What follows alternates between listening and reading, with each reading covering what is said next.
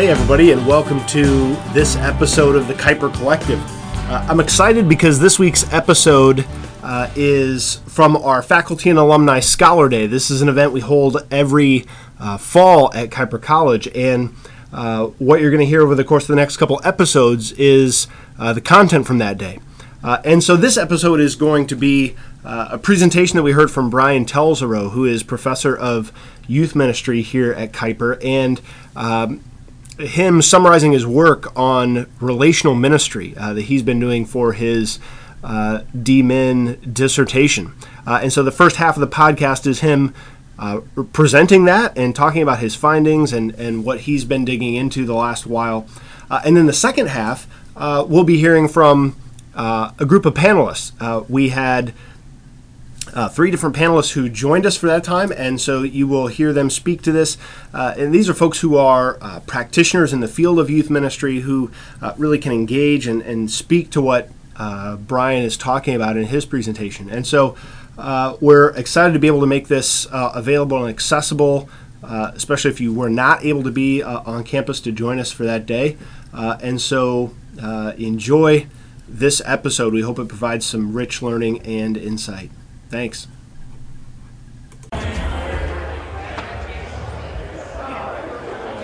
Welcome and good morning. If you are hanging around in the back, I would invite you uh, to find your seat, uh, find a nice spot, nice and close.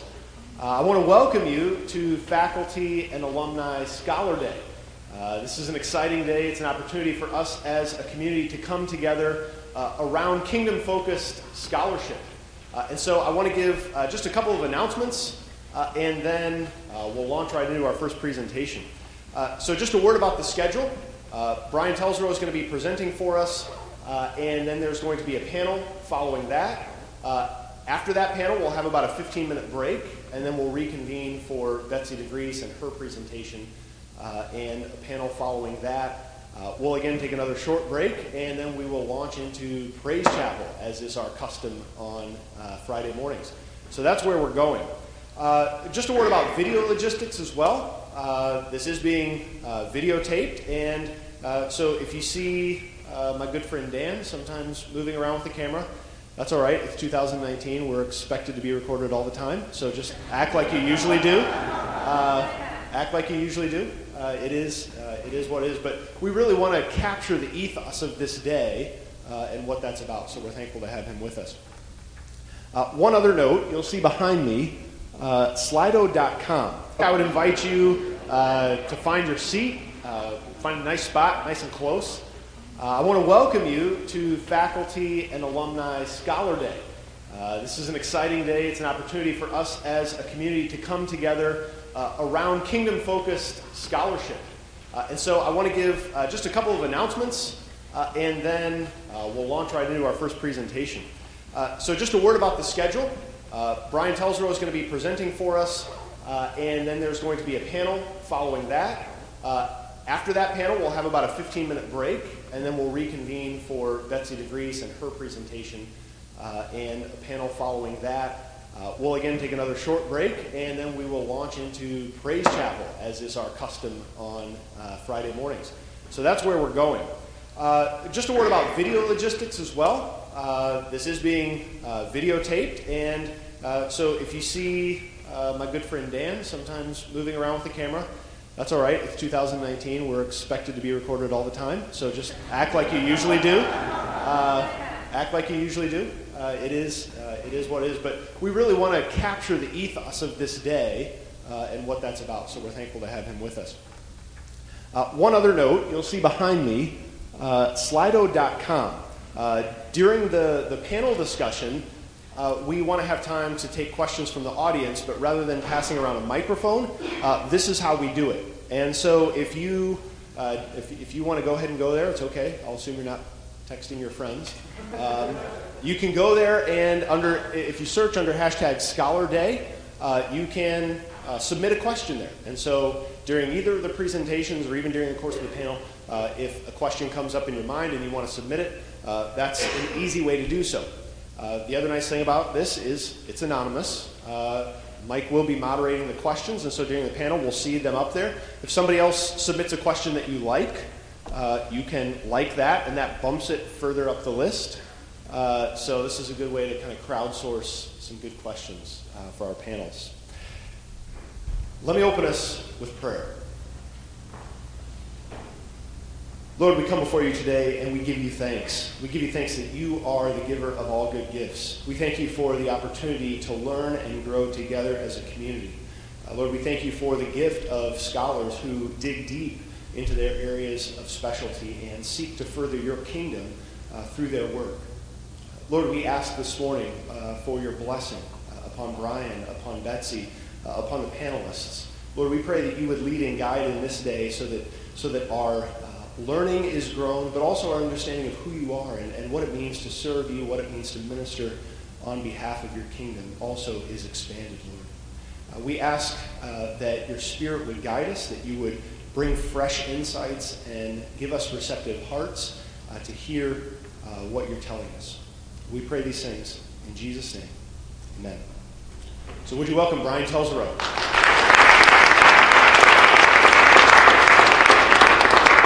Thanks for coming today. I am really excited about being here today. Uh, many of you know that I was off last semester and, uh, and I was writing and working on this dissertation, but this is the culmination of about three and a half years of uh, writing, studying, uh, but it's also been the culmination, really, of my life's work, my life's practice. Uh, and so I'm excited about sharing that with you uh, today. And so I'm going to start with sharing a little bit of my story uh, with you. Uh, there you go. Yes, that is me, 1979, 40 years ago, and that jacket does still exist.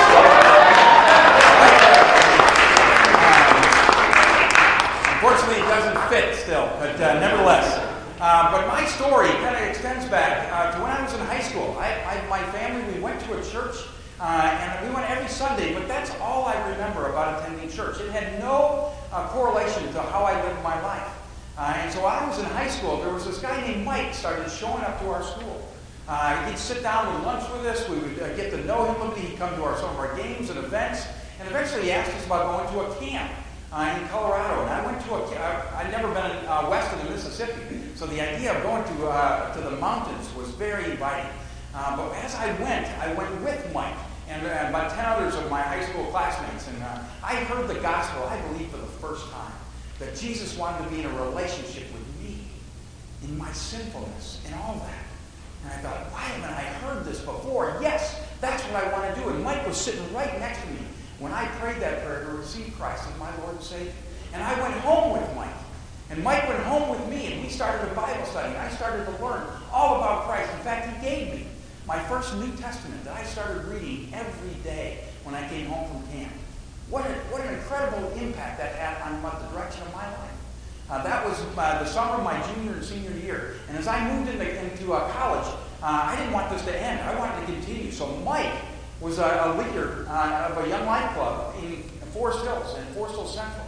And I became a leader at Forest Hills Central for five years of my college experience. I was in college for four years. So, uh, but nevertheless, I was a volunteer. I then came on Young Life staff and served six years uh, with Young Life Staff. Uh, following that, I got married, uh, and uh, we actually moved two years of that uh, staff experience was in Chicago. But when we started to have kids, we wanted to come back around our families, so we came back to West Michigan. And I served in Grand Rapids at Fifth Reformed Church for 13 years as a youth pastor. Loved every bit of what I was doing. Uh, and I felt like that was going to be a life journey until someone said to me that Kuyper College was starting a youth ministry program, and we want you to teach it. We think you would be a good person to do so. Uh, and initially, Julie Vanderbeam was the first person to come into that role. Uh, but then I uh, um, uh, served following her. And I've been here now for 16 years. It started my 17th year. Uh, and you can know, because of what Mike did in my life and the training I received with Young Life, and as well as my seminary training through receiving my MDiv at Western Theological Seminary, um, I believe that, that the relational approach to ministry was, in a, without a doubt, the most important piece of what we do in ministry, is gaining and, and involving ourselves in the lives of those that we are serving. And so you can know that when I came here to Kuyper, I was going to teach a youth ministry course called Relational Ministry. Uh, and so I, it began for me, there we go, with a passage uh, from 1 Thessalonians 2.8, uh, where uh, Paul writes to the church of Thessalonica, where he says, For we love you so much that we are delighted to share with you Not only the gospel of God, but our lives as well, because you have become so dear to us. That has become my life's mission statement, and has also become the way that I have taught youth ministry here at Kuyper College. And I believe it's the way we ought to live ministry. sharing the gospel, but doing it in the context of doing life with one another. And so I taught that in the uh, ministry class of ML 336, Relational Ministry. And so as I started my doctoral study, uh, what I was encouraged to do was consider how were the students who took my relational ministries course implementing the details of what that course was about and what kind of successes were they having, what kind of challenges were they facing, and why. So that's what I'm going to unpack with you today uh, is to share a little bit about that. I used a framework from Richard uh, Osmer's um, practical theology framework that talks about these four questions. What's going on? Why is it going on? What should be going on? And what are we going to do about it? Well, uh, my advisor recommended that in the process of doing what I was doing, he recommended that I flip the middle two uh, in terms of writing my dissertation and even sharing some of the things I'm going to share with you. I'm going to do that as well. Uh, so I'm going to talk a little bit about what's going on. Then I'm going to talk about what should be going on. Uh, and that all relates to the class. What have I taught my students over the last 15 years? Uh, what should they be implementing in their, their classwork? And then uh, answering the question, why should it be going on? We're going to be, that's going to be the segment on my research. And talking to the graduates uh, who have implemented those practices and what kind of experiences they have, and then hopefully come out with some clear outcomes. And I'm going to do that all in 20 minutes. Uh, so here we go. Um, first of all, what's going on? The problem having to do with adolescence. Uh, all the sociological studies have recognized that adolescents are living in isolation. Uh, and much of the research has identified that uh, there's, there's created this idea of systematic abandonment. That adolescents, even though there's plenty of adults around, much of the adult life experiences, we've heard about parents being helicopter parents, lawnmower parents, and I heard a new one yesterday weed eater parents, um, just making it really low and really easy for their kids to go through whatever they need to go through. Uh, and I would contend that that attitude towards parenting is more about shelter and protection than it is about growth and development. Uh, and there's an overall sense of fa- uh, fear of failure. And that's clearly in this whole uh, admissions uh, scandal that's going on with some of our celebrities and paying thousands of dollars to kind of pave their way for their kids uh, to whatever that might look like. And that's all about fear.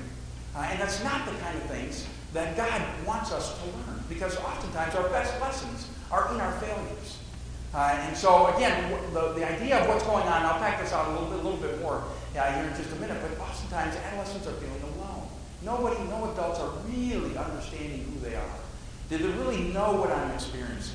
Did they really relate to the stuff that I'm struggling with? And uh, before I get into that, I want to identify a few terms uh, so anytime I talk about students, I'm really referring to my students who took my class. When we talk about adolescents and uh, youth and emerging adults, that's that whole span of adolescence now that has grown on both ends of the spectrum, going from as young as maybe 10, 12 years of age to upwards as much as 30 years old. Uh, that sociologists are recognizing that's a 20 year span uh, in terms of that experience. Much different than it has been in decades past. Uh, and then uh, lastly, talking about ministry leaders, really talking about any volunteers or staff that work within the context of a ministry setting, whether that be a church, a parachurch organization. Okay, so we're clear on what those uh, terms are as we move forward. So, what is going on when it comes to adolescence? Uh, that's a picture of Chap Clark, who wrote a book uh, uh, called Hurt, as well as Adopted Youth Ministry, but he's the one that coined this phrase of systematic abandonment. Uh, that the, the system that our world exists on has really created this isolation of our adolescents. Uh, even though there are adults around, folks are not investing in the way that we probably should be. Uh, and so I kind of looked at uh, systematic abandonment and how it's affected adolescents socially, um, internally, culturally, spiritually, and technologically uh, through the course of my study. And I'm not going to spend a lot of time in that because I figure you guys kind of know and have experienced that piece. Uh, but as they experience this uh, idea of what's going on, um, we want to look at now what should be happening and how are we going about training the ministers who are going to be leading and guiding and directing adolescents through the stuff that they're experiencing. And so here's kind of what my class is about. I start in the scriptures and start with the Great Commission. the, the mandate that we're called to make disciples. Now, to recognize that that, that is not uh, something we have to reinvent uh, in terms of our mission purpose. We're called to make disciples. Jesus made that very clear. Uh, that is our role. He made his purpose really clear to seek and save the lost. And so, as, we, as he fulfills that, our role is to continue to make disciples. But we do that by going. We have to enter into others' world. It's not about them coming to our events and things, but more about us going and entering into their world. And to do that intentionally, teaching them to obey everything Jesus commanded. Okay? It starts with that going. Uh, then we, we move into this uh, journey of walking through the Gospel of Mark uh, and unpacking how Jesus, as he entered, entered into relationship with folks, how he modeled the sense of, of along the way, how he cared for folks as he was living and doing life with folks.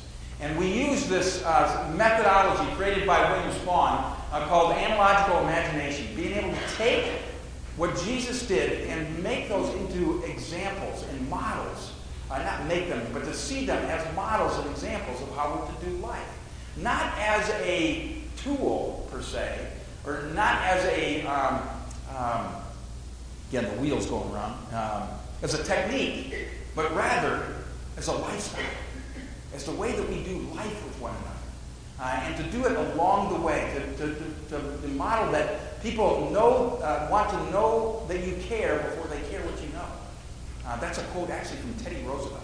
Um, and to recognize that even leaders understood that we need to engage in relationship uh, before we kind of dispel all this information that we want to share. So we unpack the Gospels. Then I look at a couple of texts. Uh, one of those texts uh, are from Richard Dunn called Shaping the Spiritual Life of Students. Uh, and Dunn kind of tapped into this uh, phrase that I kind of latched onto, this concept of pacing, of walking with. And he says this about pacing. Pacing is the language of love, not only for effective parenting, but for effective student ministry. Pacing requires me to listen to the heart of the adolescent, seeing beyond words and behaviors. Pacing, therefore, demands time. The time it takes to go beyond the surface in a conversation or to enter the social turf of a student, a band concert, a dorm room, uh, wherever that might be. Pacing is costly. The payoff, however, far exceeds the cost. Choosing to listen to or to engage personally in adolescent's world communicates who you are matters to me. I care about what you think, how you are feeling, and why you make the choices you do. Pacing builds trust, and trust produces relationships. Pacing. It's walking with folks through the life experiences that they're going through. And he compares that to the idea of what many adults in our world have, have done so, and I, and I have done this at times as well, but compares that to telling. Because our tendency sometimes is just to tell our kids what to do, or to tell those within our ministry circles what they're supposed to do. Because it's easier to do so. Pacing takes work, it takes effort to earn that right to do the telling. But we, we live in a society that just simply wants to tell folks what to do. When in reality, the pacing that leads to leading for folks and walking through life is really the context of the adolescent life. Their spiritual growth comes in the context of their life as they live it. And they're looking for folks who will walk with them and learn with them in that process. In addition to Dunn, uh, we look at uh, uh, Andrew Root's text on uh, relationships unfiltered. And he coins or looks at this idea of pacing and calls it place sharing. The idea that we're going to walk and sit with folks in the life situation that they're. And he contends that influence, growth, and, and, and spiritual care are in the context, or really the byproduct, of walking with folks, of place sharing or pacing. It is not the, the end goal or the, the desired goal to do so. The desired goal is to walk with folks and experience life with them. And out of that, the byproduct, comes that influence in spiritual care and growth. Uh, the who versus how is kind of this idea of the how kind of comes to become the technique. If we're only doing it just to get people to come to our events, uh, you're doing it for the wrong reason. It's more about living life with each other. It's more about being in it for the long haul, having a long view of success, if you will. Uh, and so that's not easy to do. Okay? Then I kind of unpack a little bit of my own experience within Young Life. And Young Life coined this phrase called contact work. It's also something that our Youth for Christ uh, uh, organization does as well. We enter into the world of adolescents by contacting them in their environment. Uh, and again, there's a little bit of definition uh, for which that, where that comes from. Uh, but it's this idea that we are walking along somebody uh, we're with them in their experiences. Sometimes it's just being seen, that we become a familiar face to folks. Other times it, it evolves into doing one-on-one kind of activities with one another. And the principles of that contact work have to do with earning the right to be heard, building a bridge of friendship, identifying with people, penetrating a culture, and demonstrating Christ's love. Now, I've kind of recategorized that contact work as pacing presence. Um, again, my own term, uh, kind of coming from my studies, whatnot, the really walking with folks in the context of doing life with each other. Uh, so that, that pacing presence has certain levels associated with it. I've already identified. Sometimes it's just being seen with folks. Uh, you're just out there. You're part of the regular fabric of their lives. Or you're, then you're eventually gaining some conversation. You're talking about life stuff. And once you've earned that right to engage that conversation, you start doing things with and building history with one another. And the more history we have with one another, the stronger and the deeper the relationship that exists. Now, we also recognize that there are hindrances sometimes to doing that work because it is costly. It does take time. Uh, you have to have enough time to do that. Uh, and it, um, there's some fear around it. You ever walked into a middle school lunchroom? Yeah, you did probably 10 years ago, 15 years ago, long ago it was. But it, it's a different environment. Uh, and some would call it hostile, uh, even. So there can be some fear walking into that. But the more that you're a part of it, the more you become part of the fabric of their lives. And that fear goes away. But you got to do it in order to overcome that. Um, fatigue, it's tiring. Uh, you know, at the end of a long week, the last thing I want to do is go to a football game on a Friday night. But you know what? Every time I went, God did something powerful with that visit of being able to see a kid do something that I wouldn't have known had I not showed up. We talked about you know, also not knowing what to do or why to do, or some of the things that hinder us uh, from doing those kind of things. So that kind of encapsulates a little bit, in a nutshell, what we talked about in that relational ministries class. So if you haven't taken it yet, I'm excited about having in um, when you get there. Uh, so now looking at the why. Why is this going on? Looking at the research. What did I do with the students who had graduated from Kuyper College uh, over, I took a slice of students uh, that had been out at least six years to 10 years. Uh, and that group ended up being about 78 students, and that, uh, that I sent out a request for a survey for them to fill that out. 30 students filled out the survey. And from the survey, I then gathered some key themes and information out of that. And I used Robert Brinkerhoff's uh, method that he created called the success case method.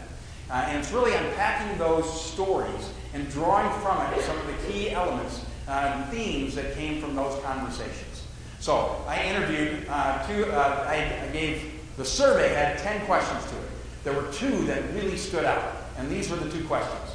How much time do you spend directly with student leaders and families each week in their environments? I wanted to know, in a full-time role, how much time do you hang out with kids in their world? And then secondly, uh, the one that stood out was what was the most challenging thing you faced in maintaining presence in the lives of the students uh, of the adolescents and their leaders and their families. And here's what I found out 70% spend five hours or less with students in a full time job. That's less than 10%. Well, I figured most of the youth ministry jobs, we work 50 hours or more, more likely. So it's around 10%. Only five hours. What kind of depth, what kind of relationship can you gain in only spending five hours a week in their environment? The good side of this, we got 30% spent five hours or more. And for the majority, it was more like 10 to 15 to as much as 25 hours a week spending time in their world. What do you think the relational difference was between those two groups? Significant. You bet it was. Uh, and so that equating to much as half of their time was spent in doing relationships. What I love about this is this stuff I've always known, but now I've got data that proves it. There we go. We recognize that 30% has far more strength of those relationships than the other 70%. So the second question is, what is the most challenging thing that you face in maintaining a presence in the lives uh, of students? And 46% said there's too many other responsibilities. Almost half of them says, I have too many other things that keep me away from spending time in the adolescent world. Uh, the other said there's just not enough time in the schedule. You could almost equate those two as being the same. Uh, and others uh, recognized just how tired they were from doing all the other things they were doing. that's 70% of their time that's, that's preventing them from being able to spend time in the adolescent world. So, my interviews. My interviews, then, I interviewed 12 of those graduates. Nine of them kind of fit in the success case uh, uh, window. Three of them fit in, the, in just not being able to measure up to that. I'm saying, what struggles were they facing? So in those nine interviews I had for, these were the five things that stood out that made a difference in building those significant relationships. Time, showing up, just being in their presence. I'm going to give you some of their uh, quotes uh, with each one of these categories. Uh, longevity, the longer you are with someone, the deeper the relationships. It's not rocket science, is it? It's like a duh. No kidding. But do we really do it? That's the challenge that comes out. Support. Support from the senior staff and the folks around them saying, yes, we want you to go. Be intentional in their. Presence. There is no substitute for your presence in their world. And to recognize you can't do this alone. It takes a team of folks to do that. So, what do we look at? First of all, on the time category, more time spent equals deeper relationships. Yep, I get that. Time always makes for depth. The more you give time and show consistency, the deeper the relationship. Uh, I won't read them all. The more time you spend, the more they will reveal their life to you. Showing up is also a, a critical piece of that time. Yeah, a great level of trust was built by showing up. Showing up consistently gave me credibility. Age doesn't matter. I love this. Age does not matter. What matters is showing up. People need to know that you care before they care what you know, no matter who you are. And if you invest the time in their lives, they will give you their hearts. They will allow you in. It may take more time than others, um, but you will have that opportunity if you invest in that time. Um, longevity. Again, the longer we stay in a place, the more impact we're going to have. You need to be consistent. Consistency builds trust, and teachers and staff can see that.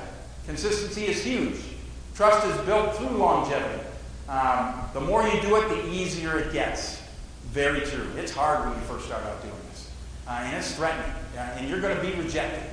That's part of the, the uh, badges maybe that we wear. You're going you're going to get flipped off uh, before some, some of the things. You need to expect that. That's going to happen. Uh, but the more that you engage in it, the more they're looking to see, do you really need this? Are you really going to live into this? And will you be there for the long haul? Uh, one person said, if we say relationships are important, then why are we moving from place to place? Hey, the only way you're going to build relationships is be there for the long haul. So we talk about a commitment to place, a theology of place. And the idea of this is I want to invest long term and set some roots into the communities that we're a part of. Uh, here's a great uh, quote from one of the students who said, If I was willing to be uncomfortable for the sake of their comfort, because of my patient presence, they were willing to trust me. Out of that came a lot of fruit, seeing them for who they really are, seeing them with their friends in their natural habitat. Getting the information firsthand enabled me to better minister to them. For this is what I was able to share the gospel more effectively. I was trusted, which brought credibility to my message. And I like that little graphic right there. That should be a good thing. And recognize my uncomfortableness allows them to be comfortable. Say, we go, we allow ourselves to be uncomfortable so they may be comfortable. Uh, next is support. Um, I set office hours, but I have a lot of free time to see kids. He says, meaning my supervisor, senior pastor in this case, uh, I'm on your side. I'm in your corner. Great support. Huge to have him on our side. His advocacy made things grow. My supervisor gets relational ministry. They know that their office hours are beyond the doors of the church. The office hours are with wherever people are. Uh, and then uh, we recognize that uh, we're expected to do contact work. It's not an option. That phrase, these last two, uh, it's part of our ministry DNA. Needs to be part of the church's DNA. Those are from our parachurch folks. Folks who are working with Youth for Christ and Young Life. They get it. They know it's in the DNA. It's not about coming to a building and coming to the program. It's about entering into their lives, and it's in their DNA. So their senior staff are the ones who say you need to be intentional about going. It's in the things that they're being equipped to do so. Next is presence. You get to know students through proximity, by being in their world. Staying long enough gets you invited into the intimate parts of their lives. When you invest, the return will take time, but it will be worth it. Uh, and so, again, by being in their world, the more you are present, the more real you are because they know that you Uh, and there's no substitute for presence. You have to be there. You have to show up uh, and be involved in their lives. The last thing is team. We can't do it ourselves. Uh, that first quote talks about two leaders that just invested in this kid's life. And because they were at every game of this kid, his group of friends invited them to start a Bible study. And would they lead it at that kid's house? Because they invested in their lives. Uh, one thing is certain the more you see it, the more they catch it. Pacing must be modeled. So we, as leaders, need to be the ones who are modeling it for our team. We take them with, them with us to show them how to do it. Uh, and again, it's going to take time, it takes investment to do so. So, those are the five ingredients. But there's some barriers that exist that we talked about. Uh, as each one in the, that other segment that recognized the reason why I'm not doing it has to do with my job responsibilities. They're too vast. I have no time, I have no margin in my schedule to be able to go and be with kids, to be with my leaders, to be with my families. So, church, we've got to back that out. We've got to back out time so to be able to allow for those students, to allow for our students, our ministry leaders, to be able to spend time in the adolescent world. Uh, time management was one of the things that really stood out. You know, we talk a lot about it in class around here. You know, how you adjusting with the demands of reading your text, to studying for classes, to writing papers, uh, in the midst of trying to work and to do your job and significant relationships? Now is the time to build that time management, learn how to do that well.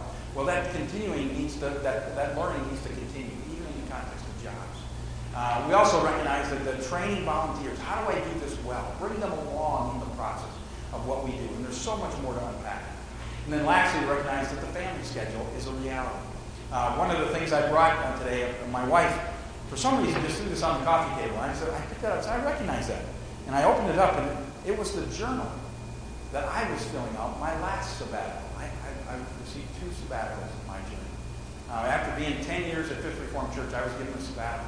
Uh, and in that sabbatical, I was reading The Family Friendly Church and realizing how many things I was missing the mark on because I was too involved in doing ministry stuff and not paying attention to my own family.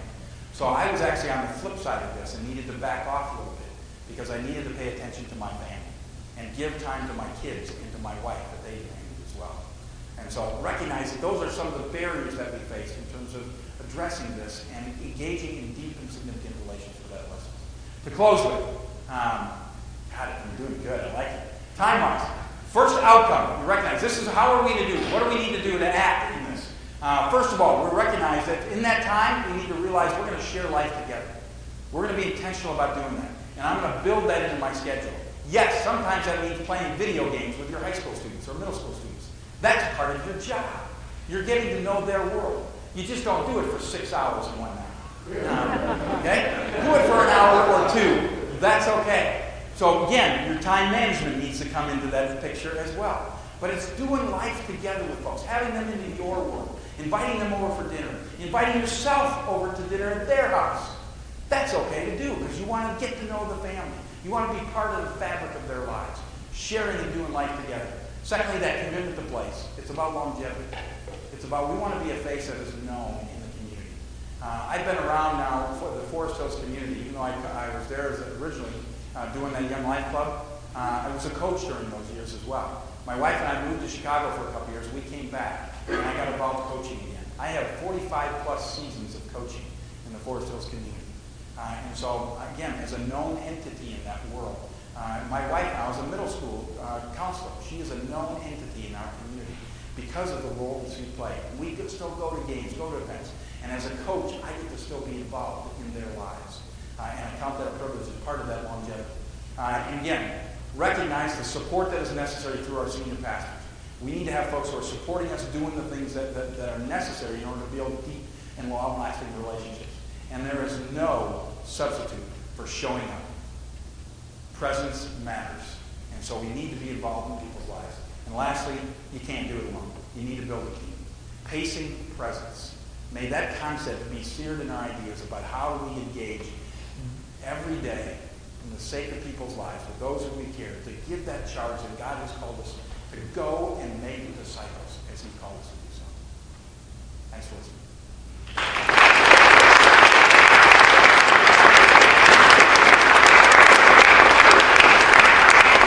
Uh, well, we're, we're privileged. This is something that we're doing new this year at Scholar Day. We're privileged to have uh, panelists with us, guests who are willing to come uh, and contribute and speak into uh, the Kuyper community and uh, speak to these things at hand. And so we're going to have about a half an hour Uh, of just a good time of discussion, engagement with what Brian has presented. Uh, and so if I could ask panelists, uh, if we just go down the row, to introduce yourself, tell us who you are, your ministry context and role, and uh, just a little bit about where you're coming from as you hear this. Yeah. Uh, my name is Dan Kriegel. My name is Dan Kriegel, and I have the privilege of serving as the executive director of West Michigan Youth for Christ. I also served for about 18 years before that. So the last 12 years I've been executive director, and 18 years before that as student ministries pastor at Calvary Church just down the road. Hi, my name is Joe Carroll. I am a youth pastor up in Rockford, so not too far from here. I've been doing youth ministry for 11 years now, and that includes uh, junior high and senior high and uh, kind of fourth and fifth graders on the way up, and college kids on the way out or not on the way out. And uh, so just really enjoy doing that, and um, really honored to be here. It's not often you need an expert youth pastor panelist. So. Hello, my name is Giovanna Allen. I'm a Kuyper College graduate. Um, I had the pleasure of taking Brian's um, relational youth ministry class um, some years ago. I'm currently working at Calvin College as an academic counselor. Um, I have about 15 years, 14 years in youth ministry. Um, in 2005 working at a parachurch ministry called Camp Tall Turf or Tall Turf Ministries. And from there, I served four years at Oakdale Christian Reformed Church and three years out in California attending Fuller Theological Seminary. Well, welcome. We're so thankful that you are all here. Uh, so I'm, I'm curious, I just kind of like to hear your initial thoughts, takeaways, like as you heard Brian's presentation, uh, what stood out to you that, that, really you would say amen to, that you see uh, truth in, or, or, maybe places where uh, you would spin off a little bit of what he says and, and share a little bit about what you've seen from that in your own life and ministry context?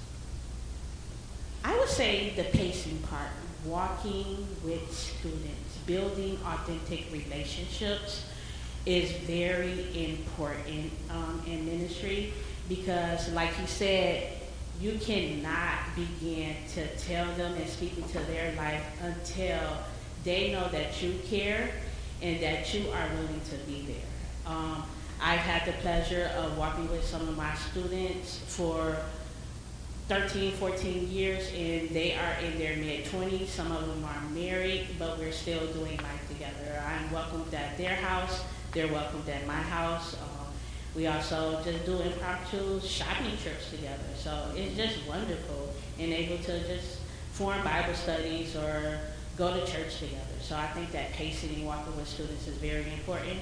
Sometimes it's not easy um, building those relationships, but if you stick with it, uh, just the effects and everything will just be lifelong and just just great.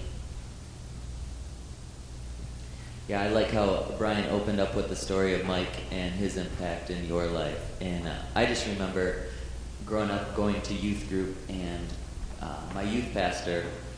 So I was a, a, wrestler in high school, and so that was that was like my primary identity. Um, you know, it's kind of shallow, but in the same in same sense, when you're in high school, you kind of try to find an identity and hold on for dear life. And so that's who I was known as um, in high school and in my family and by my friends.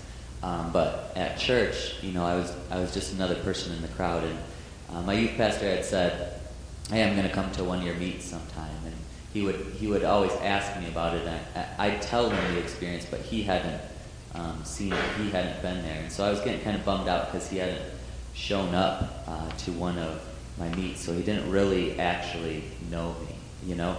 Um, but then one time I looked out and he was in the crowd, and that's all it took. I felt um, actually known by him. I felt like he cared enough to show up, and I was across town, so that really meant a lot to me. And that really got a buy in um, from me with this relationship that he actually cares.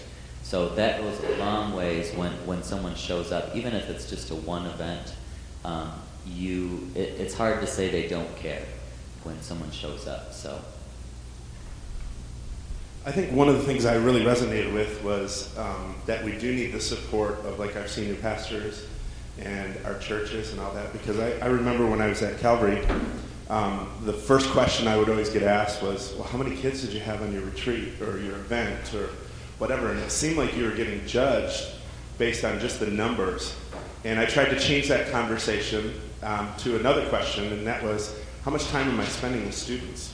And then I realized that was even the wrong question because it wasn't about me, but it was about me mobilizing an army of leaders uh, to be able to do that. And so the real question and the real measurement that we used in our ministry that I think you're, you're getting at is how much time are leaders spending with kids and going in that pacing presence with them uh, through life and walking through that. And I think that's the question that, that we need to ask as youth workers and ministry workers. And um, I'm thankful that I had a, a senior pastor who understood that.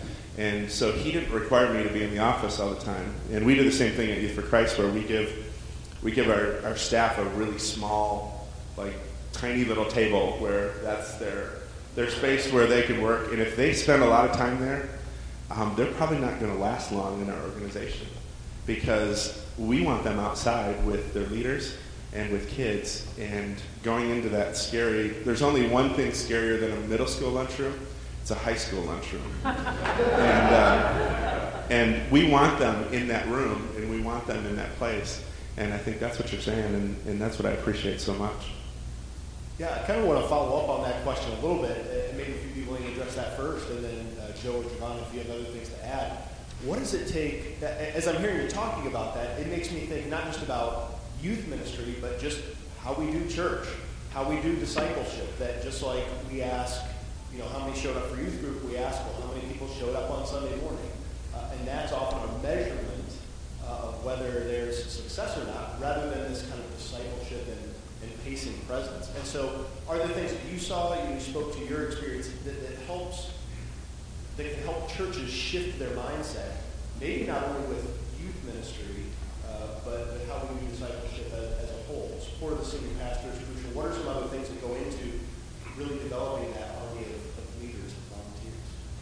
Yeah, so um, being at a big church, um, you have to be even more intentional about relationships because uh, at a big church, it's just this large gathering, and you can, you know, you can do whatever. I remember going on a mission trip to Poland, and I'd taken a small group of leaders, uh, of student leaders, with us, and we went around at the end and we all got to share what surprised us about each other throughout that week. And there was like, there's a total of 20 of us in the room, so it wasn't a huge group that we could couldn't do that. And I remember this one girl who was really sharp girl in our, our ministry, and she said to me, it was really cool to get to know your offstage personality. And I was just crushed. Like there was a there was a two different sides to me that you know, but she had only um, the contacts I'd had was we had had three, four hundred kids in our youth group, and so she hadn't really gotten to know me until this trip. And it was that moment on that we just changed how we did things, and we kind of made sure we shrunk things down to the lowest level, those small groups, and those small group leaders was was really where ministry happens. And in Youth for Christ right now too is how we know our mission is accomplished is with one leader and one kid that's where our mission accomplished. It doesn't, uh, it's not accomplished at the executive director level or at some other level, but it's that one. And I think a church has to be really intentional, and you got to find ways to do that. When I was at Calvary, we, um, I, I, had a great senior pastor that um, was passionate about students, and he also was passionate about backpacking. So every summer, um, we would take our high school seniors backpacking and kind of pass the baton of leadership for this next year. But we would also invite Ed with us, and it, it grew. So we had to do two weeks a, a summer. And so Ed, pastor of a, a church of almost 7,000 people, he was twice, two weeks out of every summer, he was spending with high school students. And then afterwards, he would come to my house and hang out with those seniors, which would gather there on Sunday nights and just answer questions and get to know them. And it's, it's relationship. Yeah. Yeah. And so I think at that moment, it became their church and he became their pastor as opposed to, um, you know, in a. It's really easy just to not be relational. All right, I guess I will. Uh, I'll share a good story of failure because that's uh, that's always a good idea. Um, as uh, as trying to figure out what being a youth pastor looks like, um, a lot of the pressures you'll have um, whether they're from your senior pastor or not, it's just a pressure you feel is our kids coming, right? Our kids coming, our numbers growing, our, our kids coming to Christ. those are natural pressures you'll have. And so, um, a couple years into youth ministry, it was really growing and, and it was feeling good. I was excited about it. Um, I had a brother who's a missionary in Brazil, and he was he had heard good things about uh, the youth ministry, and he was coming home, um, and he wanted to come hang with me. And so it was over uh, Christmas time, and he came to um, one of our youth events, and he was going to share. And um, and my leaders came, and my brother came, and then we waited for the students to come, and we kept waiting, and no students came that night and it was humiliating and it was mortifying and it, it brought me to a place with um, what are we doing here and, and what are my values really? And what i learned from that situation over time was that one whoever does show up i'm going to invest in. It doesn't matter about the numbers or how many i'm not going to focus on that.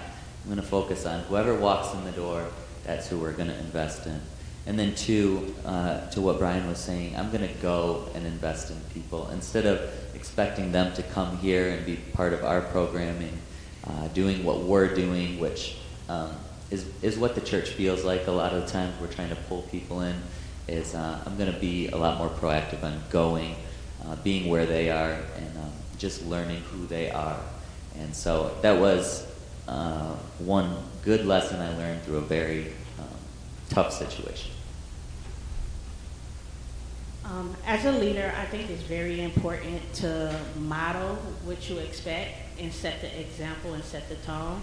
Um, one of my greatest pleasures while at, um, studying at Fuller, I um, interned at a church out there, and the pastor as well as the youth pastor modeled intentional relationships, um, building with leaders, volunteers, staff, and students and that trickle, that it had a trickle down effect. Everyone, and as soon as one of the greatest things I saw was as soon as the seniors were moving into their college years, they wanted to stay around and be involved and work with the middle schoolers. And so we found a way to get them involved and to build those relationships. And we will also spend, um, as youth workers, spend a lot of time doing small group and life together. Good, thank you. That's good stuff. Uh, well, let's let's take a couple questions from Slido. Uh, we got top one. Uh, Brian, we'll give this one to you first. Uh, how has social media shaped the quote unquote place of where ministry leaders are present or need to be present? Yeah, I, I'm a strong advocate. Am I? Yeah. Um, I'm a strong advocate for using the tools that we have to connect with kids. Uh, social media for the adolescent world is just exploded. Uh, and uh, as leaders in the youth ministry, there are some industries that it's probably not appropriate for you to be Facebook friends with the students that you work with.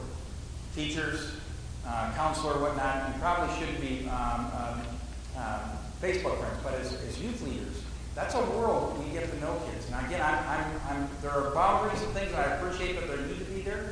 Uh, but as we have interactions, that's sometimes the most raw kids are in terms of sharing the things that they're going through. They should be opportunities for us saying, hey, I saw this post night. Uh, tell me more about this. And sometimes it's right over uh, in, the internet, or it's like a face-to-face conversation you have with them after you saw it the night before and you connected with them. Um, so I, am a fan of using it uh, for the sake of helping to know kids, uh, to hear what's going on, but then to delve in that in deeper level as much as you can in a face-to-face uh, environment. Because uh, oftentimes it's a cry for help uh, in a lot of ways of what they're sharing. And it's not always that case. And sometimes it's just goofy things that they do. And say, hey, do you realize what you're doing? The kind of things that you're, you're saying like that, that may not be what you want to communicate. Uh, so again, you can use some, um, some uh, or, uh, uh, discernment, thank you, over, over what that, uh, how that posts and how that kind of happens. But I, I think it's a tool we can use. I live in a strange world of in between because I grew up when internet was just kicking off to now it's just the number one place where people interact with each other. So it took me a while to get used to it, but I found that it is the number one point of contact for a lot of students. I might text them, I might call them, they might not answer, But if I send them an instant message on Facebook or Instagram, they will answer right back. I have even been able to, at first I was afraid to utilize it at Calvin College working with students, Calvin University, working with students.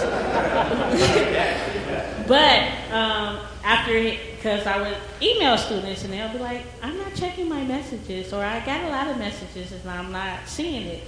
And so I heard one of the, I was telling, I knew a student from a previous um, environment, and he, I reached out to him by email, and he didn't respond back. Then I get a message on Facebook from him, and I was like, this seems kind of weird, but I'll go with it. And it was like, well, another faculty member uses it as a tool to reach out to students, and so social media, use it, like Brian said, use it with discernment. One of the things I do is I don't request students as friends, but if they request me, then I will accept it.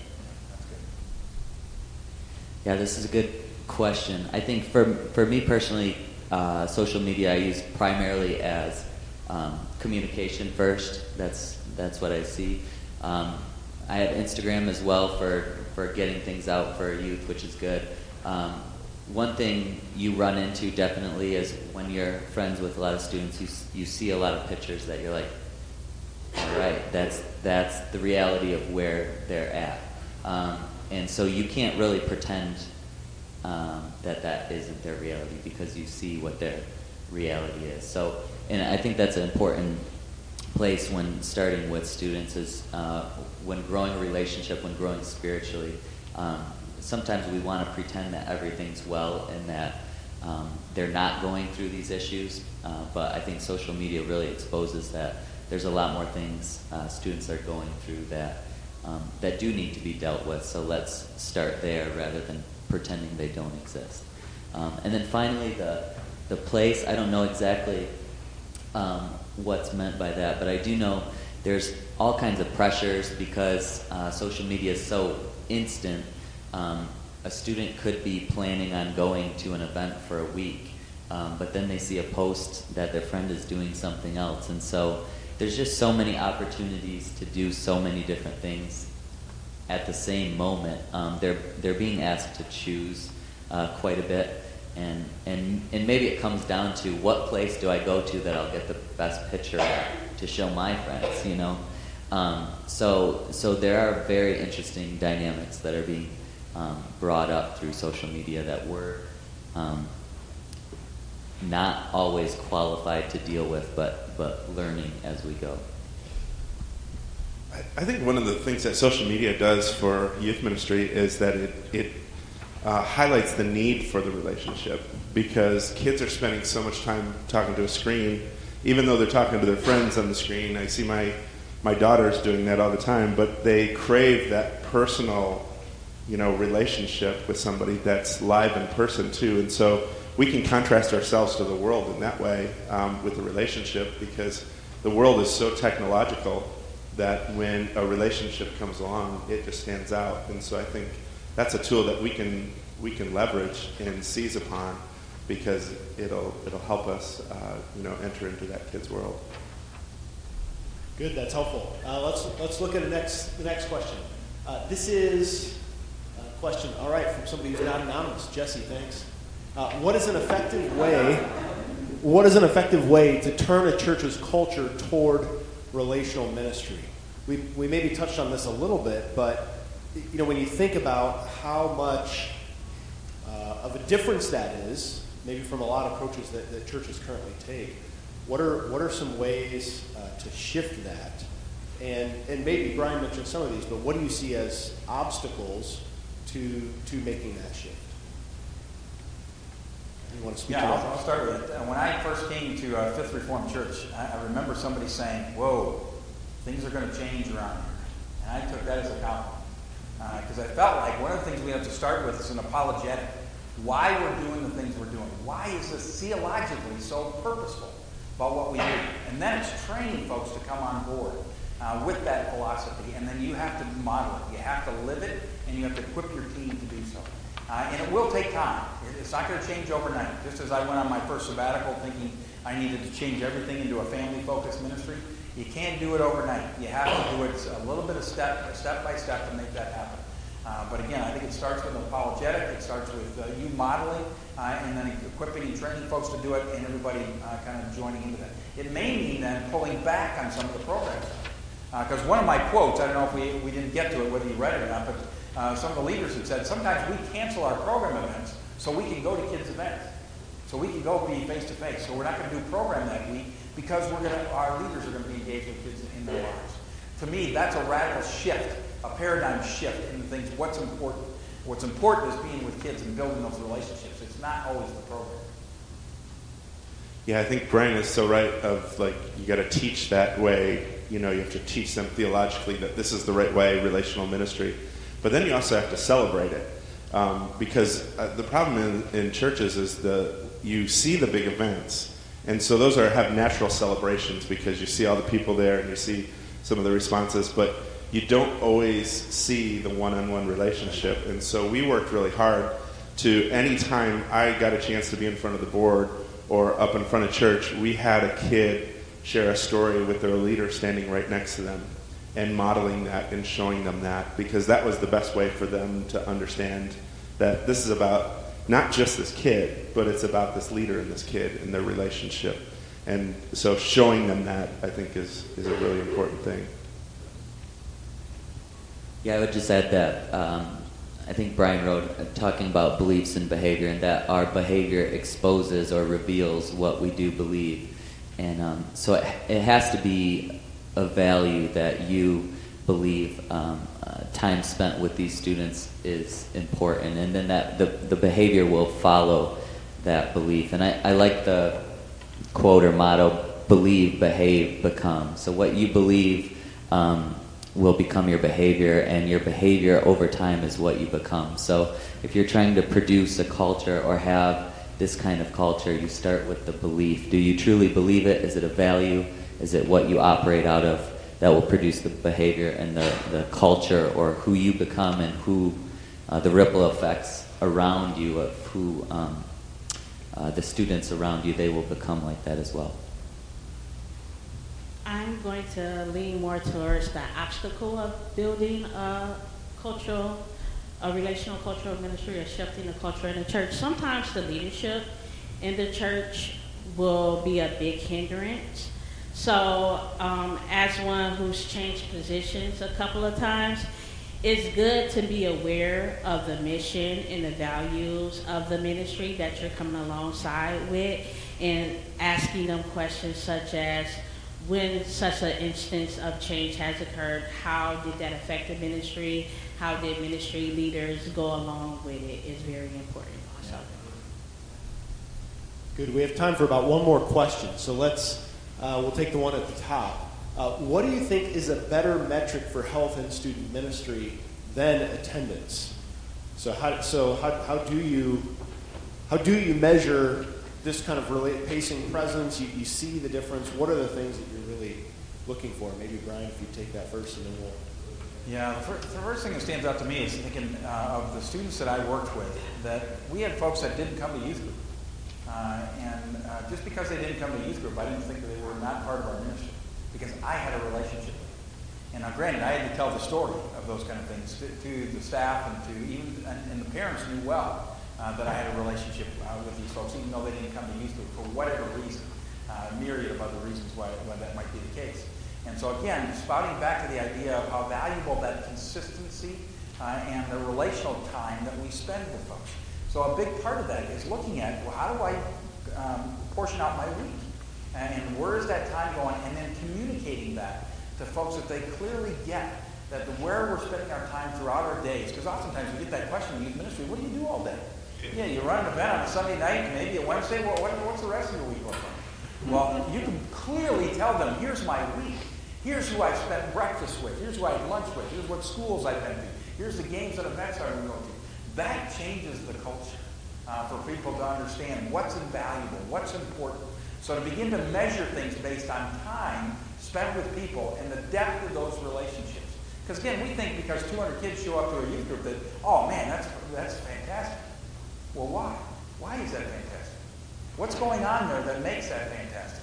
Uh, let's, uh, let's identify some of the ingredients that help the folks to understand what it is we're trying to do when we're gathering that kind of group of people, and then what are the relational connections that happen as a result of those kind of events.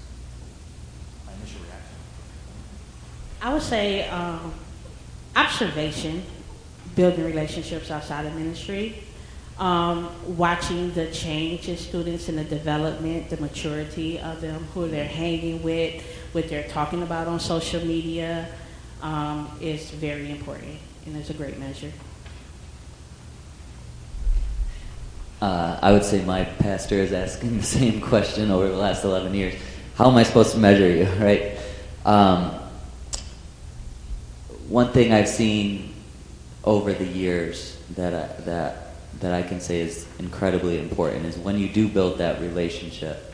Uh, when you do have that relationship, there's about um, in seven years from junior high to senior high, there's about one or two really significant moments um, that will happen in that student's life where you know maybe it's someone dies maybe it's their parents getting divorced uh, maybe it's a, a classmate going through something um, very serious.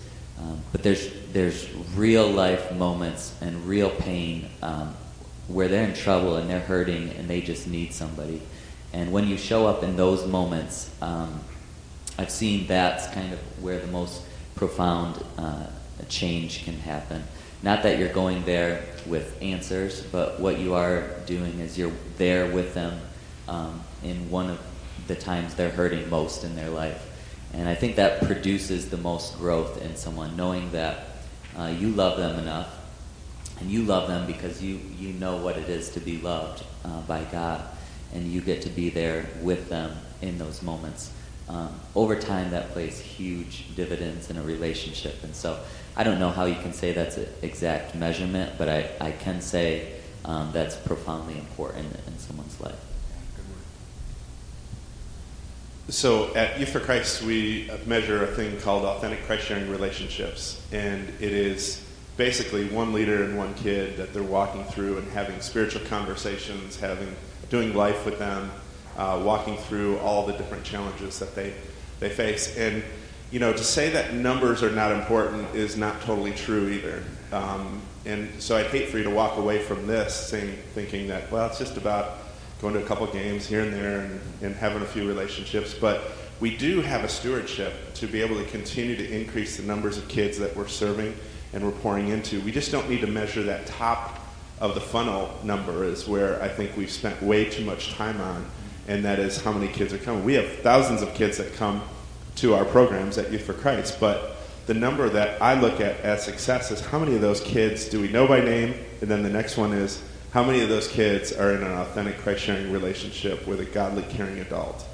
And uh, I just sat in a meeting last week uh, nationally and I saw this bell curve of uh, statistics in Youth for Christ and the top performing ministry sites. So, um, a school like Northview or whatever is in that top performing ministry site in the United States with Youth for Christ.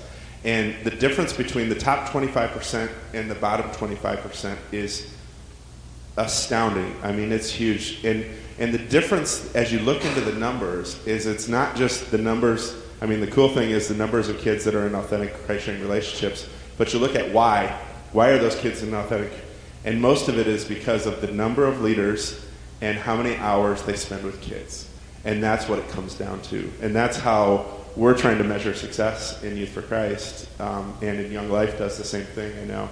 Um, that's what the true measurement is. That's why we don't want them in the office.